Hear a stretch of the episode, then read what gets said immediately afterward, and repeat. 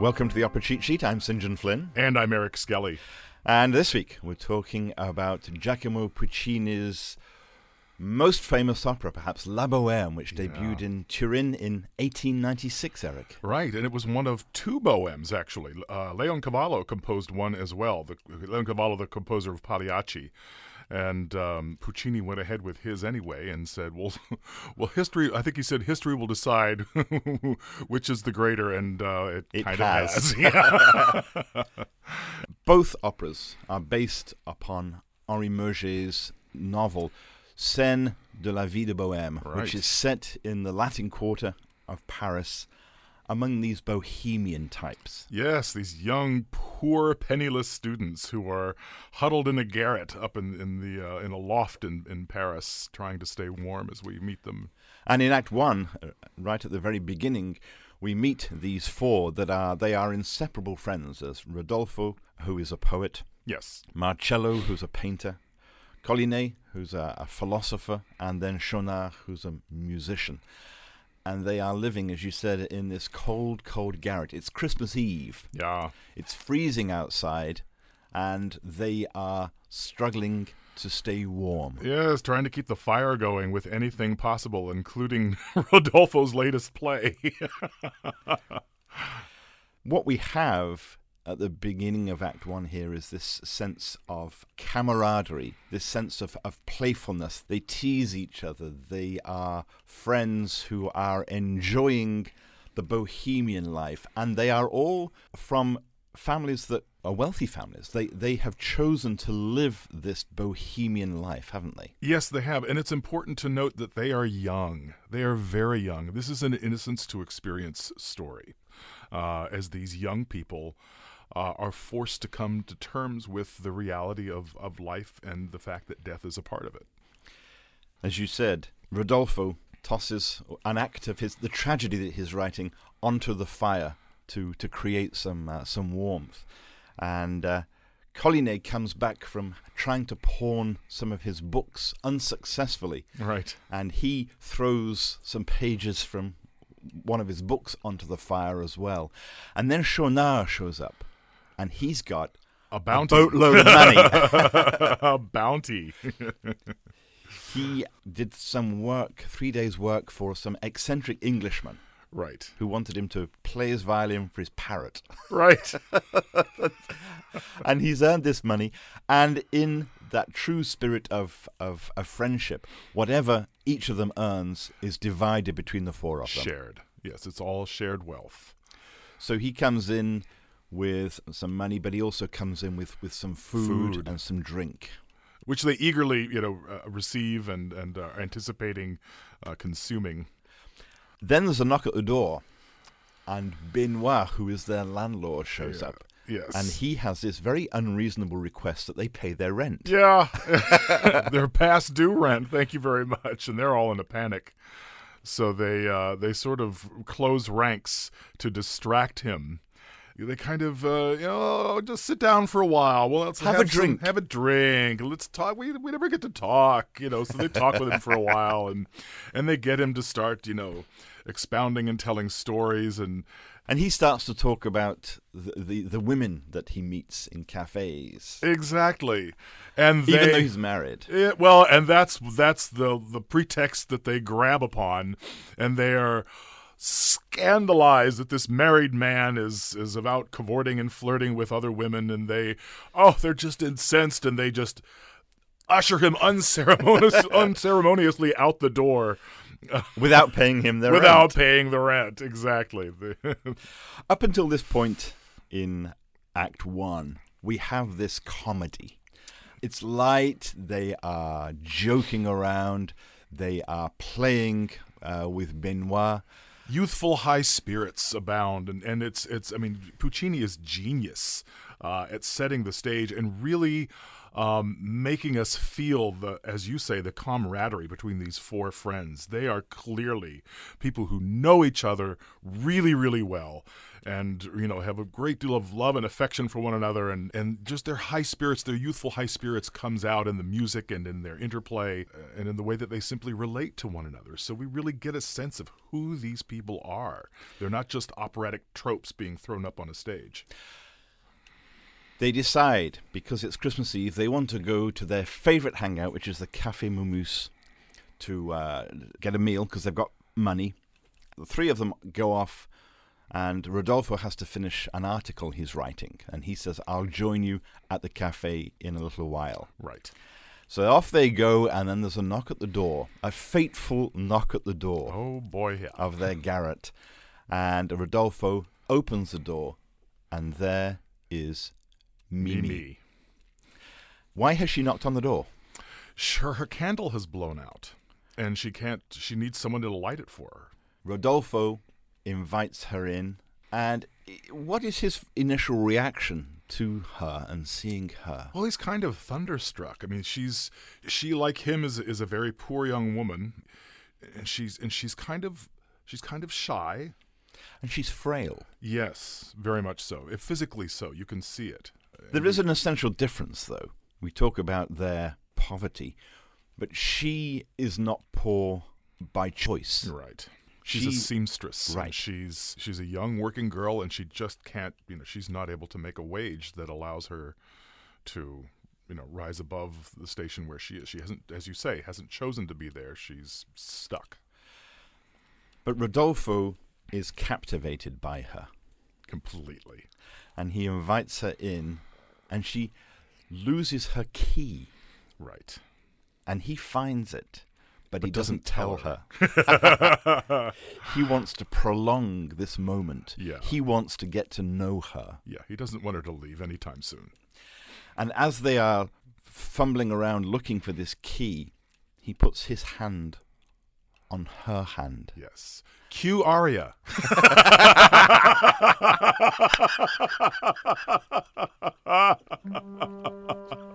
And he says, "Ooh, your hand's cold."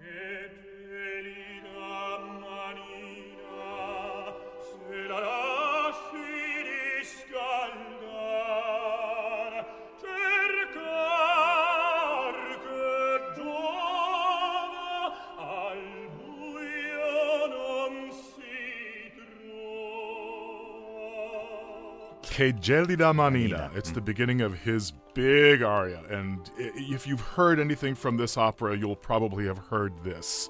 It's a huge tenor aria. It takes him up to a high C, and it's just Puccini at his absolute best. He's simply telling her who he is. He's a poet. What does he love in life? Who am I? And he tells her who he is. And then she replies, and she has Q R. Yeah. What is interesting is that these are really the first arias in the whole piece. Very much so. Because that playing around with the four friends and that, there are no sort of standout arias. Not at all. It's all, and it's not recitative as we used to hear in bel canto and in early and middle period Verdi. It's simply dialogue set to music. It's very naturally flowing and seeming, and that's Puccini's genius.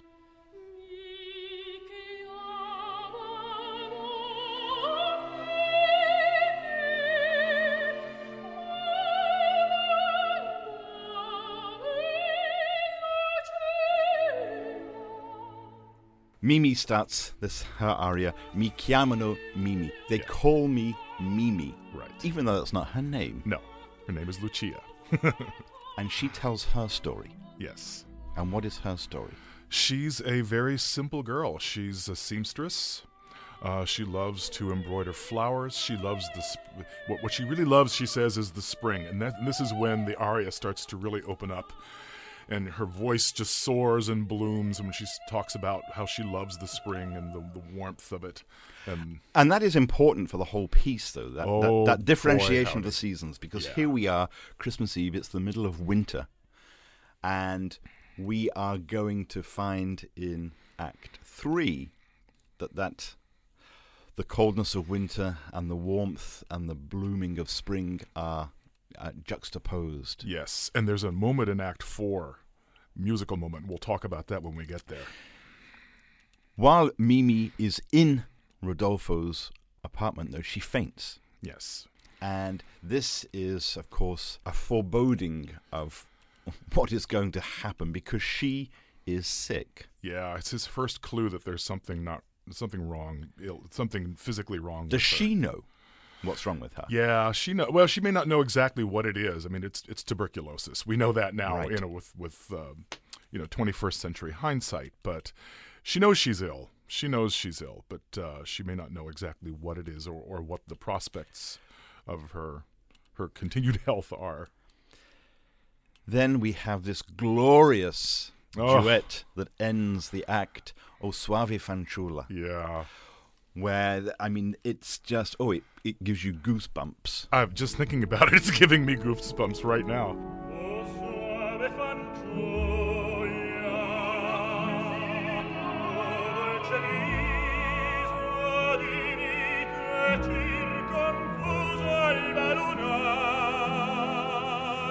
Oh, Suave Fanciulla, oh, sweet young thing, sweet girl. Yeah, the moon comes out and the moon sort of inspires them to just turn to one another and declare, I love you, I'm into you. And in sort of the aftermath of that outpouring, she asks if she could go with him to meet his friends at the Café Momus, because he still is, they're waiting for him. Right. And because they have called up. In fact, while he's with Mimi, they have called up saying, where are you? Right. And that wonderful aria, Suave Fanciulla, ends as they are leaving the apartment, as they're walking into the hallway, and they sing this Amor. Amor.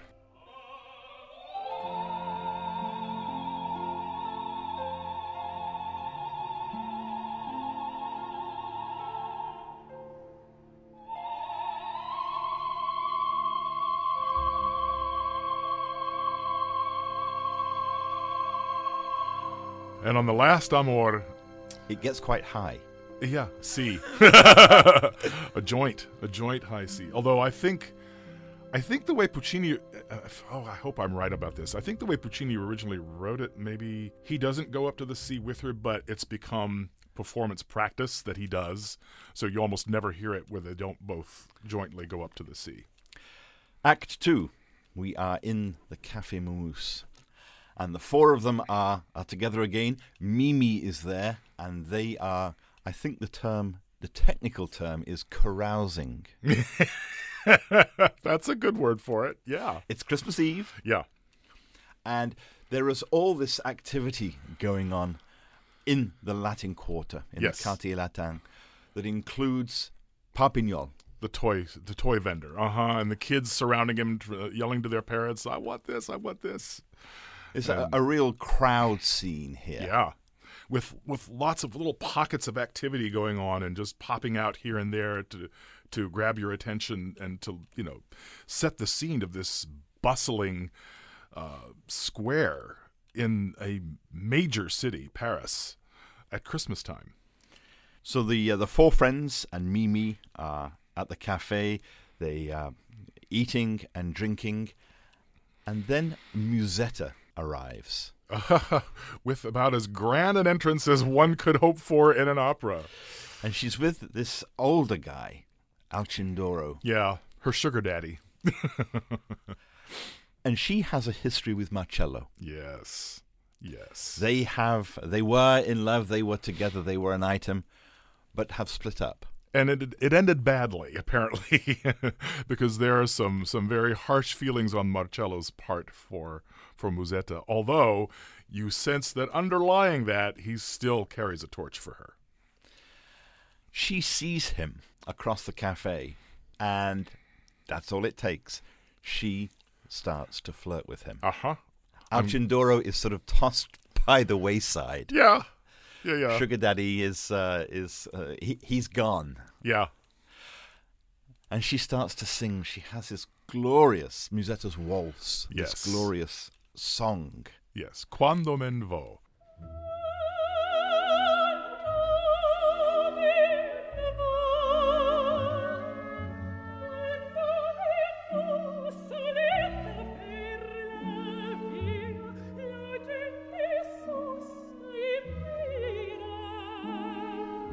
She sings, "When I walk down the street, all the men turn to look at me."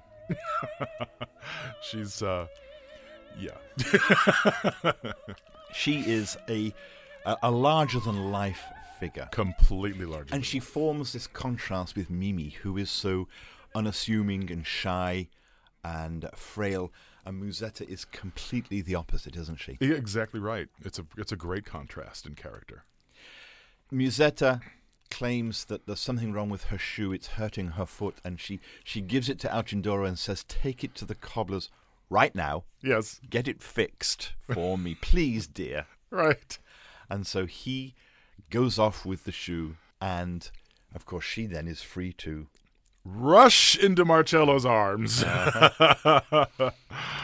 And they finish their meal. They finish their carousing. And they leave. They head off into the streets. But not before they say to the maitre d', "Oh, Alcindoro, the old guy will pay for it." Exactly. And then they go out into the street.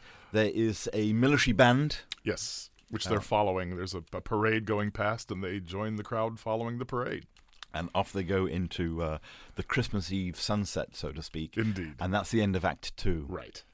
Act 3 is sometime later. Yes. And we are at one of the gates to the city of Paris. The Barrier d'Enfer. Literally the gates of hell is what that translates to. Next to this gate is an inn, a tavern. And Marcello is there because, in fact, the painting that he was working on in Act 1, which was titled The Parting of the Red Sea, is now hanging outside this inn, having been, I think, repurposed. And in fact, he, I guess this is a telling commentary, but he's able to make a better living painting these inn signs than he is just being a straight painter, a legitimate working artist, for his art. Yes, exactly. So he's inside with Rodolfo and with Musetta, and he gets called out because Mimi shows up. And wants to see him. And what sort of state is she in? She's in a very bad way. She is... It's winter again. Yeah, it's winter again, and she is feeling the effects. She is much physically worse. She has a pronounced cough. And what she's really come to talk to Marcello about, though, is her relationship with Rodolfo, which is foundering, apparently. They're arguing a lot, yeah. She and Rodolfo. She says he's very jealous. Right. And she doesn't know what to do. Right. Marcello basically tells him, just calm down, and go home and I'll talk to him. But then Rodolfo comes out. Yeah, and he confronts Rodolfo about it. Mimi sort of hides behind a tree so that she can't be seen. Right, and Marcello doesn't know she's there, and neither does Rodolfo. And they talk. Rodolfo and Marcello talk. Marcello asks Rodolfo, "What's the problem? Why are you so cranky all the time?" And he says, "Well, it's Mimi. She's a flirt." She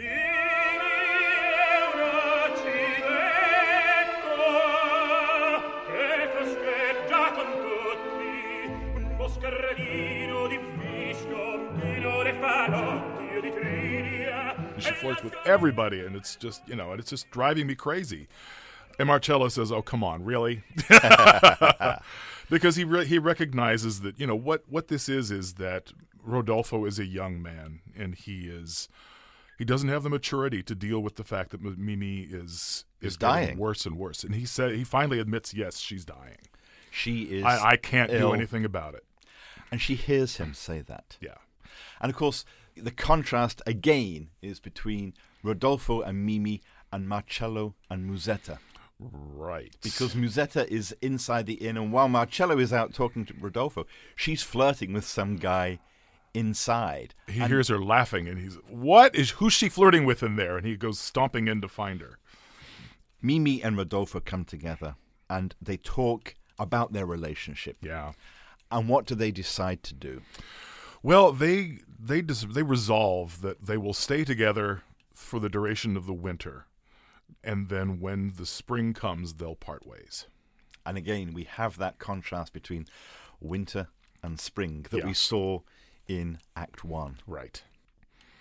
Act 4, we are almost back to Act 1 again. We are back in the guy's apartment, the garret, right, in the Latin Quarter. Right.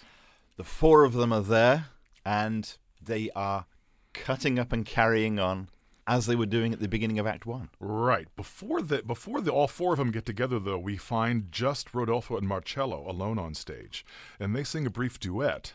As we do at the beginning of Act 1. Right. In which we learn that they're both separated from Mimi and Musetta. Respectively. And they're longing for their girlfriends, basically. They miss them terribly. They love them. And then Schaunard and Colline come in, and everything returns to exactly as you say, the beginning of Act 1. They're cutting up, they're horseplaying all over the place, and they're just really having a grand old time. Until Musetta shows up. Yes. And she comes in with the devastating news. She's in a panic. She found Mimi, and she's dying. She got her this far, but she can't get her up the stairs. And Mimi has asked to come to Rodolfo's place because she was so happy there. Yeah.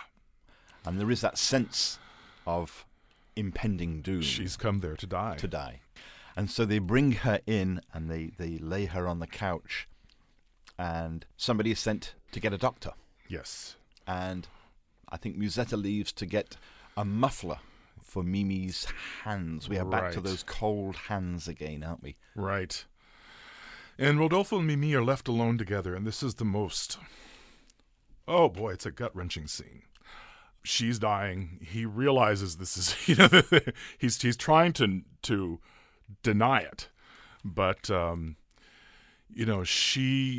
she's asleep for a little bit, and she wakes up, and she tells him how immensely she loves him. And she sings it in this phrase...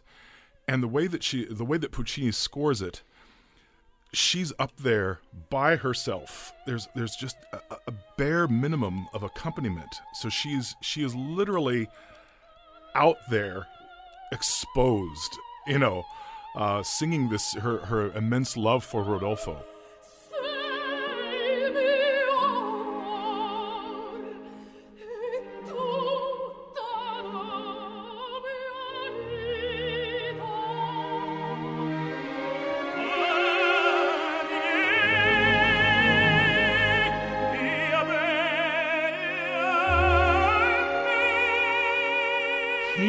Comes back to her, sings the same phrase back to her to comfort her, but brings the entire orchestra with him. And it's as if he is musically warming her. He brings the whole warmth of the Puccini orchestra is large. Mm-hmm. He brings the entirety of it with there and sings the same phrase back to her, but almost envelops her with the musical warmth of the orchestra. It just destroys me every time. Musetta comes back. She's got the muffler to warm Mimi's hands. One of the guys comes back from the doctors with some medication that they have managed to find some money to purchase. But then... Mimi just kind of quietly falls asleep again, and it's while she's asleep she simply slips away. And then Rodolfo realizes what has happened. And just cries out her name. Yeah. His friends basically see it before he does. And they come to him and they just sort of grab him, by the shoulders and say, Coraggio, courage. And then he realizes. And then the orchestra comes in full tilt and he cries her name. And then that's the end. That's the end. What is interesting here, though, is the whole status of consumption of tuberculosis. Because you compare this story with, for example, La Traviata. Violetta. Mm-hmm. Violetta in La Traviata, written earlier in the century, sort of mid-century. Yeah. And in Traviata, that tuberculosis has a sort of romantic sense to it, that it's almost an ennobling thing. Because it was often thought of that way, and especially amongst romantic authors and composers, it was considered to be, it was regarded as a romantic disease. And here, oddly enough, Puccini and the whole verismo genre of opera, there is a realism here. Verismo meaning realism. Right. It roughly corresponds to the literary realism movement, you know, where we see with Stephen Crane and folks like that, who instead of focusing on royal characters and mythological gods and goddesses and nobled heroes, deals with the common people. The common people, exactly. And so here tuberculosis has lost all of its romanticism, all of its sort of endearing charm, if you like. Yeah. Let's talk about the music, because what Puccini does throughout the opera is returns to certain themes. Which is what he does in opera after opera. It's what he's brilliant at. He's brilliant at those scenes, those crowd scenes, of differentiating little pockets of the crowd and really characterizing the people in the crowd. They're not just like a Greek chorus. They're individuals in a group. He does that. He does dialogue brilliantly, like no one before or even arguably since, at least among Italian composers. And then he weaves in and out of his set pieces. I mean, you can take Che Gelida Manina or Mi chiamano Mimi. You could take it out and perform it as an aria all by itself in concert. But you know, the music really flows in and out of it, you know, very seamlessly. And there is no fat in this score. There is not one note you could trim or would want to. It's not a long opera. Not at all. I mean, it would basically fit into one act of a Wagner. Yeah, pretty much. Exactly. La Bohème today is one of the most performed operas anywhere in the world. Why? Absolutely. Well, is it that love story? It is. It's for all the reasons we've just talked about. In addition to which, if you are considerate of young voices, if you're a conservatory, it's a great piece to do.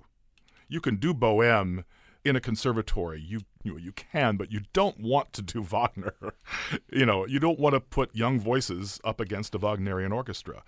If you're canny about it, even with the size of the Puccini orchestra, you can give young voices this opera to perform and perform extraordinarily well. And it benefits from having people who are of the age that these characters are supposed to be. Giacomo Puccini's La Bohème. That's this week's Opera Cheat Sheet. I'm St. John Flynn. And I'm Eric Skelly. Thank you for listening.